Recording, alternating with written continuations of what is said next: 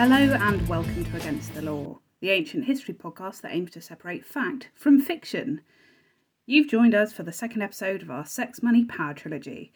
Oh, yes, while we're all feeling the pinch of the cosy lives, that's the cost of living crisis if you're not hip and cool like I am, we're delving into the ancient world of dosh, moolah, wonga, bread, dollar, money. So, putting her money where her mouth is, Xenia's here to tell us all about the ancient Romans. Meg is here to share all she knows about the ancient Greeks, and you can take that to the bank. Barney's here to balance the books on the ancient Near East. I'm Flo, and normally I find this learning business quite taxing, unless I'm with the Against the Law team. So I hope I can bribe you, dear listener, to learn with me today. What a great fortune it is for me to be joined by these ancient uh, history buffs. Uh, we're going to be talking about money today. Now, I want to discuss with you, if I may, and Barney, I have a feeling that this is going to come over to you, the origins of money. Tell me about money. What was the earliest money? Was it credit cards? Yes, the ancient the ancient credit card recently discovered uh, in an excavation in Iraq has has blown our conceptions of ancient currency out of the water. um, no, so money, yeah. Um, I think when we think of money today, we think of cash and currency, probably uh, not necessarily immediately going to the abstract sense. Um, and in terms of coinage, uh, that's not a thing in Mesopotamia for a very long time. Um, so earlier economies uh, had to reckon the relative value of objects uh, either through like an intermediary commodity like silver or barley um, or by just directly trading things for one another, which you might call a barter economy. Um, so, yeah, we can say that the earliest monies were basically commodities, um, things that were valuable and useful to everybody that could be used to um, exchange and buy other goods and services. So you wouldn't always have had a jangling purse of coins then in the in the ancient world. Uh, no, probably not. But you might have had a jangling purse of measured weights of silver. Oh, cool. or something like that. Or your temple city state might have a very big reserve of grain to use uh, for either paying people uh, or exchanging for other things that it needed. Hold up. Yep. Is that where we get the word pound from? Because it's the equivalent to a pound of something tradable. I'm almost certain that, that yeah, the, the, the connection between weights and the name for denominations of currencies is quite current through a lot of a lot of history. Well, actually, Israel today has the shekel as its um, as its currency, which people might be familiar with the term from the Bible. Um, lots of shekels flying around there. And uh, shekel is a word that we still use in English today, which is ultimately derived from Akkadian, which is nice. Um, it's the, the the root of the word is shekalu, which means to weigh, and so yeah, a shekel is just is just a weight. Cool as are a number of the other Mesopotamian sort of denominations. They all refer to the, the, the weights. That's really cool. That's really interesting. Okay. Can I talk to you then, Barney, about what might be used as monies or a currency or something that is tradable? What what could I if if I transport myself back to the ancient Near East? How could I buy things? Yeah, so um, I think there's a really good body of texts that we can look at to work out how people were exchanging goods in the ancient Near East. And these are texts from the old Assyrian Karum trading period, where merchants from Assyria, Ashur, which is the north of Mesopotamia, uh, would go up to what is now Anatolia and get involved in in trade there. And basically, there were metals coming in from uh, from Anatolia and from further into Central Asia, and they were being traded uh, north and south. Down back down to Mesopotamia with textiles and uh, other precious metals and stuff like that. So there's this really good little exchange system going on, and the way that we see people exchanging their goods is via silver not gold. Not gold silver in Mesopotamia was relatively accessible. Um, so gold was a lot rarer. You might use gold as a sort of a high value commodity to pay for things, but there just wasn't as much of it around. I think um, gold was often worth sort of anything from maybe five up to like 15 times the amount that silver was, um, which suggests that there was, you know, less than a fifth of it around. So gold's sort of like an ancient, slightly more reliable Bitcoin. maybe. I maybe think of it more like uh, you know you very rarely use fifty pound notes. Speak for yourself. I'm always flashing the cash down at Lidl. uh, if you wanted to, to make it rain uh, with 50s, maybe you would make it rain with gold in, in ancient Assyria. But yeah, so the, these texts have lots of lots of things being purchased, lots of uh, lots of tin being traded, and shipments being you know reckoned as being worth like 30 minas of silver. And a mina is related to the shekel. A mina is heavier than the shekel, so it's a larger amount. And then above mina, you have talent, um, which I think is familiar from the Bible as well to people. Um, so talents are originally thought of as maybe being the amount that somebody could carry, the sort of comfortable amount that somebody could carry. So maybe like 30 kilograms. So talent's quite a lot. Um, yeah, and these texts are just they're just full of people buying and trading and actually loaning each other money as well. So we have um, we have debts in some of these. So somebody might have one mina of silver that they owe to a, to a partner, and that mina of silver might be accruing interest at a rate of one and a half shekels a month or something like that. So, you know, when we're looking at this period, we're not talking about currency in the sense that we have it today. There's no bits of paper that are representing, you know, 20 pounds or anything like that, but all of the same kind of monetary systems that we're used to exist nonetheless, just without sort of the pounds and notes that we might think of when when minds go to money today. Well, that's very much where my mind is at. So I, I kind of want to hear about coins because that's the thing that I most associate with money. Quite disappointingly, as Barney has just described the difference. um, can I go to? I'm going to go forward a bit in time. I'm going to go to the ancient Greeks. Meg, coins in ancient Greece. That is that the is that the widely accepted currency coinage. Yes yes indeed. They have many many coins. Um, coins are a big deal. So this is again i think need to um, distinguish between different time periods. So the we get um, coins i think the earliest ones that we found are from about the 7th century bc in ancient greece. So the kind of um, pre-bronze age collapse civilizations like mycenae were pre-coin like pre-monetary very much similar to what barney was describing about trade. So you you trade goods and services directly rather than paying for them with a separate um, currency. Um, but yeah, loads of coins, big time coins. Uh, same names as some of Barney's ones. So you get minas and talents in Greece as well. Um, you get chalkoi chalkoi, which are little tiny ones, obols, um, a drachma. Drachmas are kind of pretty standard coin, and then you get different denominations of all of those. So you can get like a two drachma piece and a four drachma piece. Um, tetradrachm is what's a four drachma piece. So yeah, loads of coins and some tiny ones as well, which are really interesting, like less than a gram of whatever the metal is. And you're like, how are you carrying these around? Easy to lose as well, I should imagine. Yeah, absolutely. I don't know what they must have had some really sort of foolproof um, purses and wallets. Um, and the value of the coin isn't written on it doesn't say like this is a Ooh. didrachm piece worth two drachmae or this number of grams. It's you just know it from the weight of it, the size of it, um, and the material that it's used. I suppose that's good if you're illiterate. Yes, absolutely. Um, and there's pictures on them as well. So I can talk more about the pictures in a bit, maybe. But you'd the different Greek city states would have different coins, and the coins have symbols of the city. So there's a very famous Athenian one that has um, Athena, as you'd expect, and an owl, who is Athena's symbol. So yeah, they're really cool. I think they they they look lovely. The coins, they're quite sort of they were um, hand stamped. There's no like mass production. Well, they would have been produced in massive quantities, but they're they're sort of stamped um, with like a you, you know the the imprint would be on a piece of I think iron maybe, and then that gets stamped into the coin.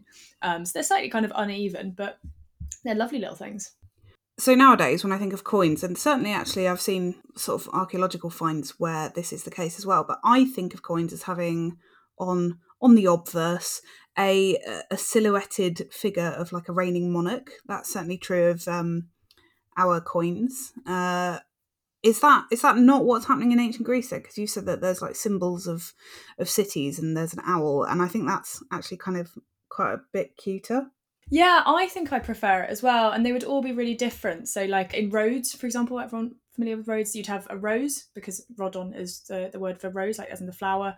Knossos would have like a, a t- you could there are coins with the tiny little depiction of the labyrinth, which is really cute, like the famous um like the Minotaur labyrinth story, and like Melos has an apple because it's melon, which means apple in Greek. But some coins did have leaders on them, so a bit later in Greek history, in kind of Hellenistic period. Um, so like after Alexander the Great, you get kings on coins, kings on coins. Mm-mm-mm. So yeah, you do get that as well, but in in the classical period and archaic period, much more of these nice symbolic images. I also found some dolphin shaped coins. I mean, I didn't find them. I found them on the internet. I found someone else found them um, from what's now Ukraine, and there there was sort of Greek colonies around that area on the Black Sea on the coast, and the Greek currencies would kind of mix with the local currencies so you get um like funny shaped coins like these tiny little dolphins which are so cute Um, that's cute as heck. Isn't it I would love to go and pay for my groceries with funky, cute little shapes. i know three like oh how much is that it's three dolphins i'd pay that any day well maybe i wouldn't because i want to want to part with my little dolphins they're super cute That is super cute. And um, you've said a lot of words. I know that Barney said shekel and what that that the origin of that word is. Do you have um etymology of your currencies in ancient Greece? Indeed, I've got a couple of good ones actually. So the the silver coin is the smallest silver coin, is the obol, um, and an obolos is like a spit, like a nail. So spit in the sense of like a spit roast or whatever, not spitting on someone. Um, and six obols make a drachma. Um, so o- the obols, as in nails, is we think that might be just like because very old units of currency could possibly literally just have been nails, these kind of little bits of metal.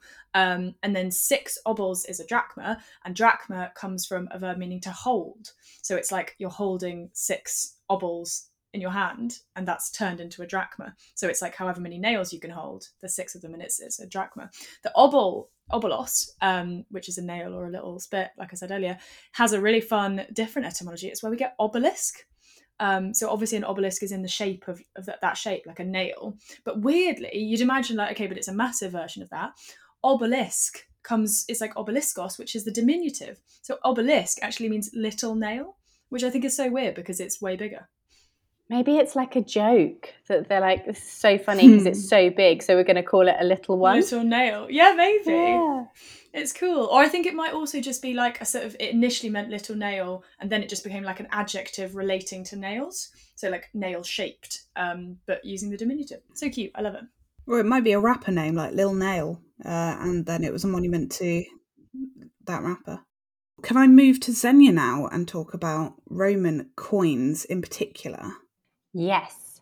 So Roman coins went through an evolution. From the beginning, they were mostly made of bronze.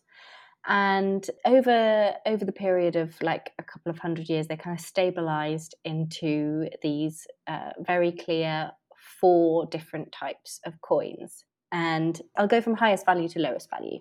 Highest value is one aureus, and that comes that's like like in our chemistry episode, we were talking about AU meaning gold. So that literally means like one gold coin. That was the most precious coin made of gold. It was really big.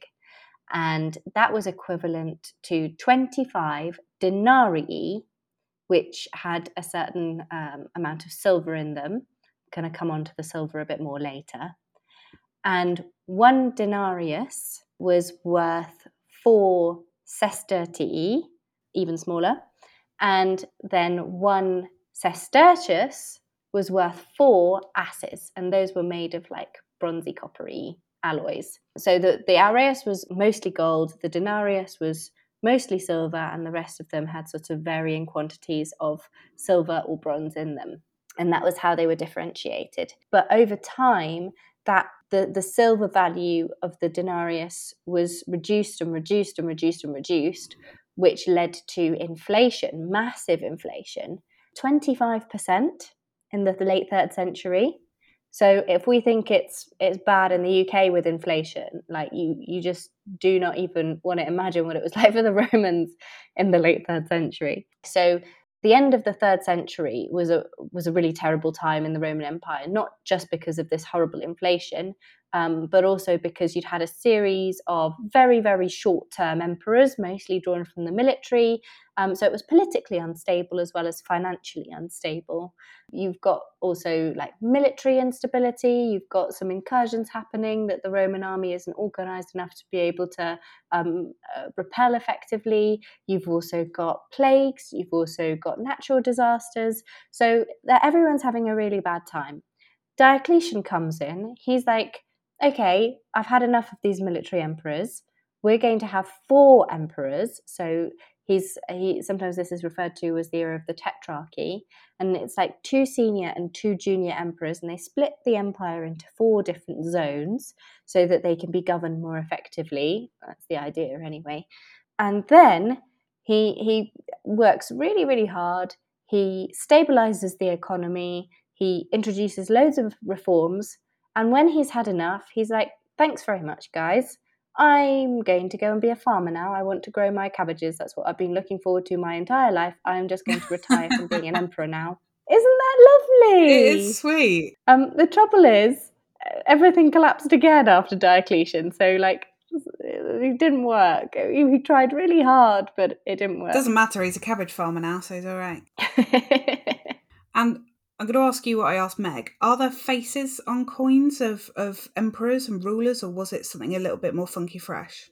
Yes, there are. Um, and they had this kind of divine quality. So often there would be like an emperor one side and then a goddess or some sort of other, or a god or some sort of representation on the other. And what you get is quite a lot of messages being communicated through um, whose face it was, how they were represented, and who was on the other side of the coin from the face. And that could be talking about, I don't know, like a recent conquest that a Roman emperor had done or a recent policy that they'd introduced. So, like, imagine if, I don't know, the government passed a new law. There was a good one recently on, like, the flexible working bill. Imagine if the if the mint now produced a coin to celebrate the flexible working bill. That's what like the Romans would have done. It'd been like, we're really proud of this law. It's going to go on our coins, and now everyone can know what a great law we did. I was going to say it's very self-congratulatory, isn't it? It's just like you can you can definitely imagine that uh, when when gay marriage became legal, it would be in it would there would be a rainbow on it, and they go, "You're welcome, yeah. you're welcome, gays." exactly. We do sort of do that, don't we? But just not with normal coins. We do it with like the commemorative you know, oh, you yeah. get the coin with like Paddington Bear or whatever. Beatrix Potter. Yeah, exactly. On that note of like the sort of changing coins to reflect um, new laws or political circumstances. It's a place called um, Aegina or Aegina, and they were a massive like sort of sea power, really, really powerful navy. Um, and they had these little turtles on their coins. Like I was saying, like each of the city states would have different uh, sort of symbols on the coins and they had a turtle. But then once athens started to become much more of a powerful naval force and kind of took over aegina they changed the turtle to a tortoise to be like well we're no longer this like seafaring power um, so they changed their coins to reflect that, which I think is cool. That's so cool. That's rude and sad. Turtles are. I mean, I love tortoises, but turtles are also great. And it's like, no, they've like they've grounded the turtle. Literally, again, like imagine if we did that. If we like, yeah, had new coins. If like I don't know, if we ever get a Labour government, we'd be like. be roses from Rhodes. Like Rhodes, yeah, lovely. Well, we can hope. So if I wanted to go on hollybobs, uh, vacay, uh, or any other irritating word for uh, holiday, um, to somewhere that had something like funky coins of turtles or tortoises or dolphins, nowadays I can just go to a travel exchange and swap my pounds for euros. Uh, but what happens if I am in the ancient world and I need to go somewhere and do some trade with uh, my neighbours? What happens if they've got different coins. I'm going to start with you, Barney. What happens back in the ancient Near East? Well, obviously, no coins means no problem, right? Uh, you know, they, they say more money, more problems, but in this case, no money, no problems. Um, Ooh, because... that's good.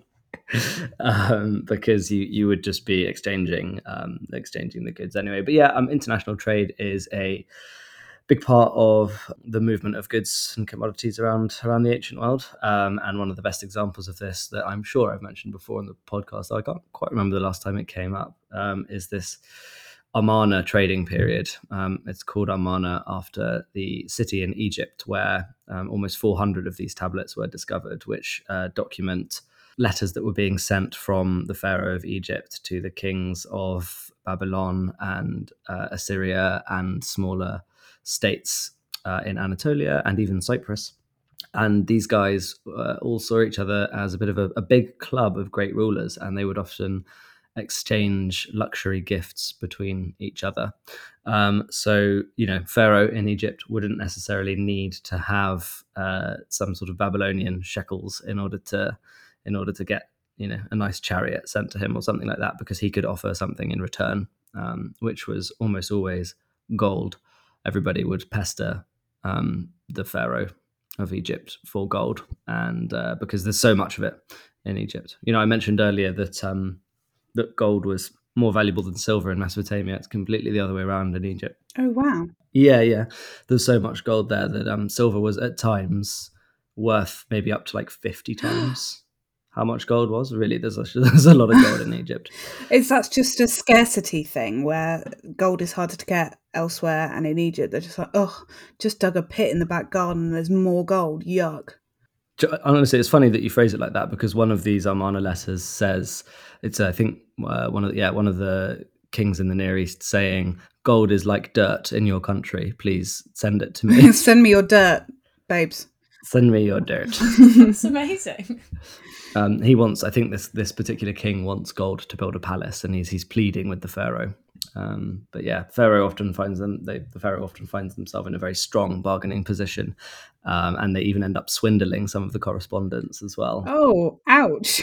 Yeah, one of the other kings complains, and he said, "I requested that you sent me gold statues." And uh, when we melted them down, we found that they were only gold plated wooden statues, not solid gold. Oof, that's gonna hurt.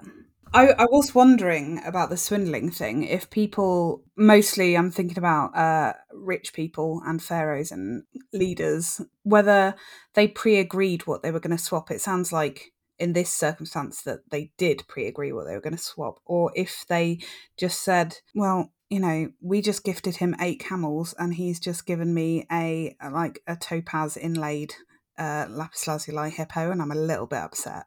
Yep, that definitely happens as well. Um, there's a lot of complaints between the kings that the that the gifts that are being sent aren't really um, equivalent, um, and these these don't always stick to our kind of model of what commodities are. Sometimes it's it's um it's princes or princesses who are being sent as well.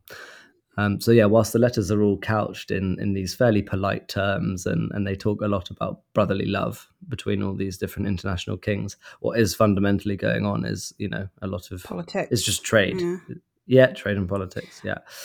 Um, and that's not to say this is the only way goods are being exchanged, because obviously, like lower level trade, in more informal trade, is happening constantly anyway. That's you know, it's always been how goods have moved between different regions of the world. Uh, but this is just one of the more like formalized and uh, visible um, versions of international trade we can see in the ancient Near East. It'd be really hard not to feel like pretty snubbed if you're like, I gave him my daughter and he's uh, given me five goats. Is that what he is that is that equivalent? Is that what he thinks of her? Right, cool. That's fine. Not her. I'm okay. Gutting for the daughter. Absolutely gutting. Absolutely gutting. Should have won a uh, Invisalign when she was a teenager. Just saying. Right, so that's my that's my holiday to the ancient Near East sorted. I've got to get some good stuff, uh, maybe some gold uh, if I'm trading with anywhere except Egypt. Right, Meg, I'm going to ancient Greece, and uh, I, I wanna I wanna trade my money around. I'm not from ancient Greece. What do I do? What happens? Well, first of all, you can be from ancient Greece and still need to trade your money because they all have different monies, different coins, and that sort of famously was a bit tricky. That the Athenian coins were different from, like I was saying earlier, you know, the Rhodes coins, and they would have different weights, and there was some sort of standardization at certain points, but you would have to um, exchange money if it didn't match up. But yes, especially if you were coming from somewhere which used a completely different currency. So there were money changes, like in the the story about Jesus and they could charge quite a high rate there. They've got a really cool name in ancient Greek. They're called Argura Moi Boy, which I think makes them sound like a kind of cool gang, the Argura Moi Boys. But yeah, they apparently weren't very weren't very nice. They the Moi Boys. Um, they could charge kind of an unfair amount, or you know, there were there were apparently some sort of controversies about that. But yeah, it would have been difficult, I think. It would have been quite hard to know what was exactly right, especially because, like I was saying earlier, the coins don't have the value written on them. So they would have to weigh them to work out how much they're worth and also whether they're sort of genuine, like almost like what Barney was saying about the gold painted statues or whatever. That yeah, it might it might be kind of counterfeit coins. I find that really interesting because nowadays there's sometimes issues um, where shops won't accept Scottish tender, even though it, it's ostensibly Mm. the exact same thing and you're within the same group of currency. like you were saying, within ancient Greece, you might you, you could still be in ancient Greece and have different money to someone else. But um, Sc- Scottish money is the exact same as English money. It's just got funkier designs on it. Yeah, that's actually a really good comparison. It's very much like that. Okay, so things slightly trickier in ancient Greece. I might get a side-eyed, bombastic side-eye from a shopkeeper as he bites my coins and weighs them and judges me for having slightly different currency. Um, I'm. I think I might take my custom elsewhere and go to ancient Rome. Xenia, I don't. I don't have local coins. What? What? What's up? What do I do? That should be okay. I mean, there there were different uh, currencies flying around the Roman Empire. It was very big, after all, and the Romans didn't impose a single currency on the whole empire. They said no euros for us, thank you very much. Um, they had uh, so, but the the denarii, sestertii, aurei, etc., all of the ones that we've talked about earlier as standard Roman coinage, they were pretty ubiquitous. They've been found all over the Roman Empire, so they could be traded off against local currency, uh, probably in a similar system to what Meg was saying by sort of way way offs or um, value exchanges. In fact, we know that the Greek island of Delos was like almost like a free trade center um, and people would go there. I, I, don't think it has much in terms of like um, natural uh, resources. So it kind of became this like rocky.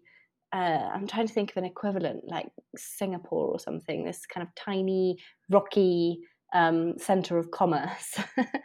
um, and so that that's where a lot of currency exchange would happen, uh, as well as other forms of uh, trade. Okay, so nowadays we've got a few choices of banks. Uh, here in the UK, we can we can pick where we save our money or we keep our our income, and choose what to do with it.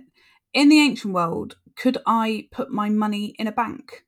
Is that was there such a thing as a bank? Could I um did I physically put my money in the bank and did they lock it up in a vault or was it just like a I have noted that you've given me fifty denarii, nice one, and you can have fifty denarii at our other branch down the road. What's going on? Meg? Ye oldie HSBC. Um, yeah, sort of. You, I think most Greeks with wealth would store their own. Sorry, wealth. Meg. HS, AD, and HSBC. Oh yes, Flo. That was incredible.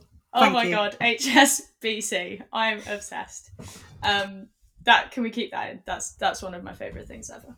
Um, yeah, the the the BC HSBC. Um, so yeah, I think most ancient Greeks with wealth would keep that themselves. Um, you wouldn't. I don't think depositing was a sort of huge thing, but I think I think people probably did do it.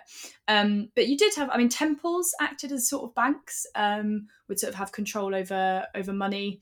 Um, and there would be lenders. There were people who kind of worked as bankers, often in. So they would also be businessmen. So just people with lots of money, basically, who could give you money, lend you money.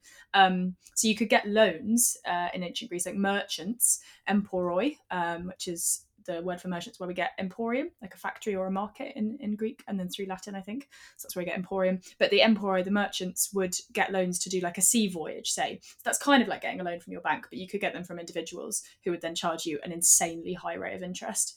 Um, and apparently there were even some kind of insurance policies, but I couldn't find masses of info about that.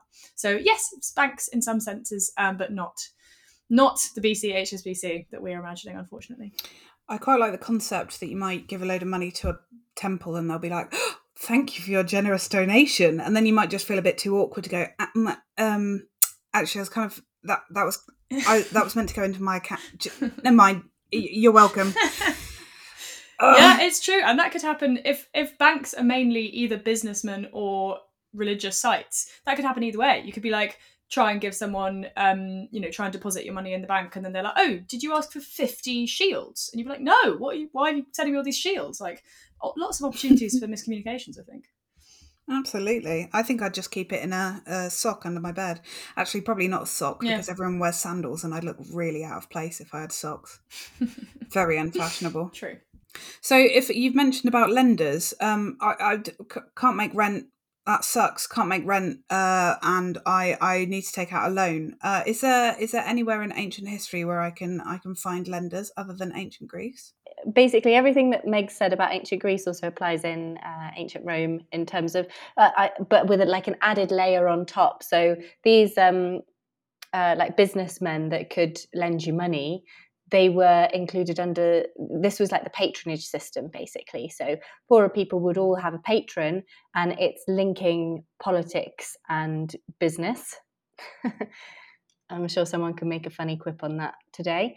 Um, but basically, the idea is that you're um, you would go to a patron who would like sort you out if you ever needed a loan or um, or a bit of help with something or you know security even and in return you would vote for them for any local political positions so that's how patronage worked Ooh, so it's got a sort of like a I'll, I'll give you money if you vote for me. yeah literally cash for votes um, or or investment or whatever else yeah Oh wow. it was very very transparent like that and legal, presumably. Uh, oh yeah, absolutely. Everyone, it, this was this was just how society worked. This was just what everyone did. Yeah. Good grief. Uh, Barney, did you want to say something? Um, I was just going to say that um, I, I don't know so much about about money lenders actively, but like um, you could store. There was a sort of a system of like proto banking where you could like leave your your goods or your money with somebody, um, and they would they would keep it safe and return it to you, and they were liable to to keep um, yeah to, to not not let it get stolen and stuff like that. And there's laws in um, in the Hammurabi Law Code which which sort of attempt to regulate this, i.e., how much um, how much you might pay to to leave your barley with someone, for example, um, like fees to the bank, as it were. Um, so again, there's there's quite a lot of familiarity here. It's a bit. It seems a bit like that. Like there's this kind of quasi banking going on. Um, maybe maybe money lending is the oldest profession, not prostitution. Perhaps. It does seem to be from very very early history. There seems to be lots of people leaving, you know, amounts of commodity with others, and then uh, making money off that storage. I find it quite sweet that you mentioned about the sort of like having barley left with someone because that does happen now. So farmers will uh, all go to one person who owns grain storage, like a silo, and they deposit some amount of tonnage, and the next farmer will will deposit the next amount of tonnage, and presuming it's all of a similar quality. If they want to then withdraw it from the grain bank, they can do so. But the grain bank owner is liable for any damages or any dampness that, that happens to the grain. So, you know, things haven't changed a huge amount. Just to append what you were saying there, that, I mean, I think we're basically touching on a lot of what the David Graeber book about debt, which talks about sort of indebtedness being a pretty like natural thing that human communities perform amongst each other from the earliest history. Do you know more about it, Xenia? Yeah. Um, he so he's an anthropologist and he was looking at I suppose economics through the lens of anthropology. He talks about um, anthropological studies, particularly of societies in Africa that may have had these kind of debt systems that apply up to more recent times, so easier to analyze.